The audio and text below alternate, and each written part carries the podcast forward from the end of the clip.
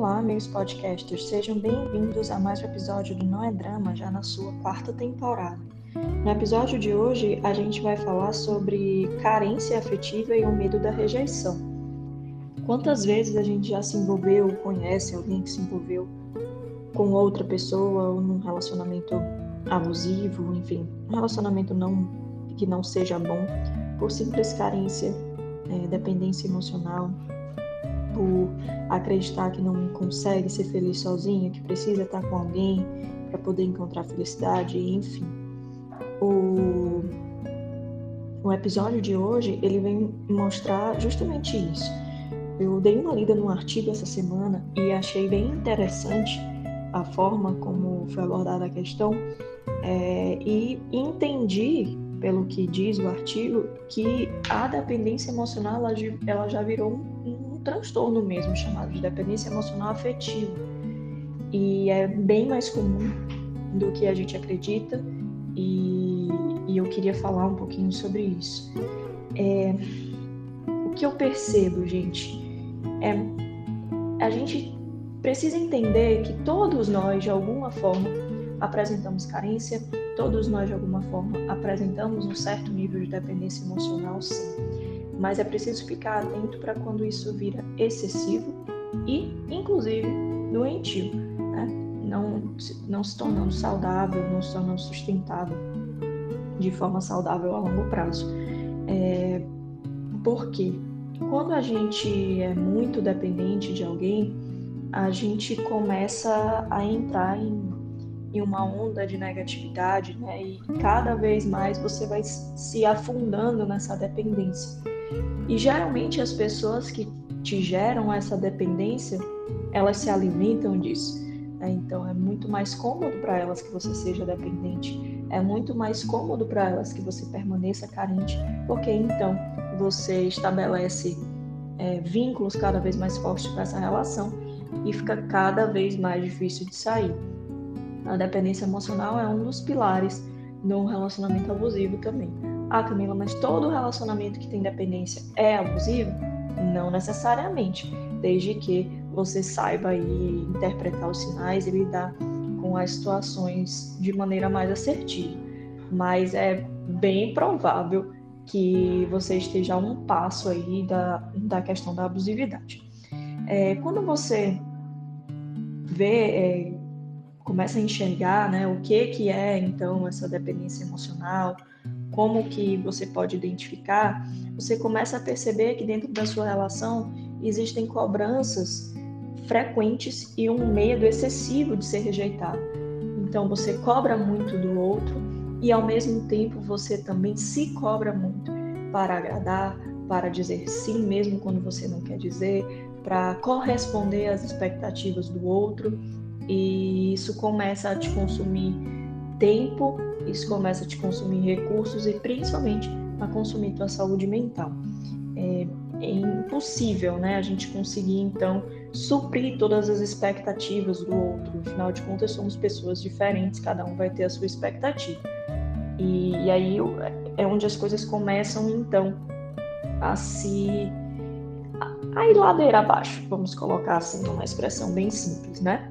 Então, você, quando você está carente, quando você tem relações baseadas na dependência emocional afetiva, você se torna muito mais vulnerável a pessoas que são oportunistas, pessoas que se aproximam de você pura e simplesmente por interesse, né? Por, por achar que você pode oferecer a elas aquilo que elas tanto buscam. E eu não estou falando só de dinheiro, estou falando do próprio carinho, da própria relação afetiva em si.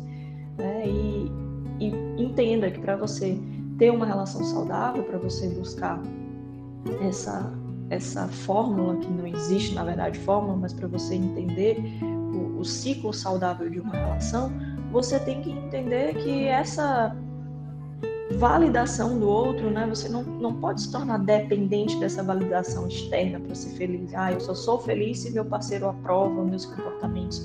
Eu só sou feliz se ele valida o meu jeito de ser, se ele valida a nossa relação, se ele externa ou prova que me ama, enfim. E, e são coisas que vão minando a relação ou para o término ou para uma dependência maior ainda. se isso for um benefício para alguma das partes. E a Camila está falando muito em coisas que a gente sabe que acontecem, que a gente vê ou que a gente já viveu. Eu, particularmente, já vivi uma relação assim, então sei bem né, como, como é difícil sair, como é difícil a gente quebrar esse ciclo da dependência e se colocar em primeiro lugar, se valorizar. Né? Então, eu vou falar aqui três coisas que eu acho que são importantíssimas dentro dessa, dessa quebra, dentro desse, desse momento né, de, de ruptura e para que você possa, então, ter a sua independência emocional afetiva. O primeiro deles é você ter momentos sozinho, né? Você conseguir entender a importância dos seus momentos, do seu tempo, valorizar o seu espaço. É, eu vou falar por experiência, geralmente quando essas relações abusivas se, se estabelecem, isso incomoda muito o outro, né? E tem o ciúme, tem a, a, desconfiança, então você não consegue ter momentos sem o seu parceiro, sua parceira, e aquilo começa a, a criar dentro da relação uma uma dependência de tempo e espaço também, sabe? Você não é, você não consegue ser você você está sempre acompanhado, você não tem momentos só seus, você não tem tempo só para você. E é importante esses momentos acontecer. Então, primeira, primeiro, primeira ruptura seria essa, né? Você ter momentos sozinhos. É, e também a outra coisa é se valorizar, sabe? Entender que não é porque o outro não te aprova ou porque o outro não gostou ou não você não supriu as expectativas do outro que você é uma pessoa ruim, que isso é, te faz um, um, um abusador ou te faz uma vítima, enfim. Você precisa entender é, qual o seu valor dentro da relação e estabelecer esse valor. Não adianta entender e ficar de braços cruzados esperando que o outro vá perceber o seu valor. Não. Faça-se presente, mostre o seu valor, seja firme imponha seus limites, né? Só que isso é bem difícil, galera, é bem difícil mesmo dentro de uma relação abusiva, como eu falei por experiência própria.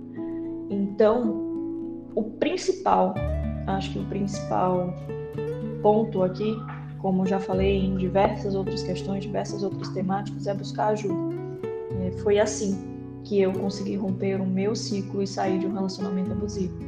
Foi entendendo que eu não conseguia romper é, sair dessa bolha sozinha, que eu já estava, num, no meu caso, né, num, num processo depressivo já mais é, intenso e que realmente eu não estava mais conseguindo me perceber ou me conhecer, eu não conseguia mais me reconhecer dentro daquela relação e nem, enfim, em todos os outros contextos. Então, para que isso não chegue ao extremo de você chegar numa depressão ou crises ansiosas, ou síndrome do pânico, enfim, tantos transtornos mentais que podem te afetar, é importante. Ops, desculpa. É importante você buscar ajuda, é importante você entender junto de um profissional o que você pode melhorar, o que você pode evoluir e o que você pode evitar para que a dependência emocional afetiva não consuma a sua saúde mental, tá bom? Então aí, como sempre, Fica a dica do faça terapia, busque ajuda e estabeleça relações saudáveis, porque você com certeza vai saber qual o seu valor. Um beijo e até o próximo episódio.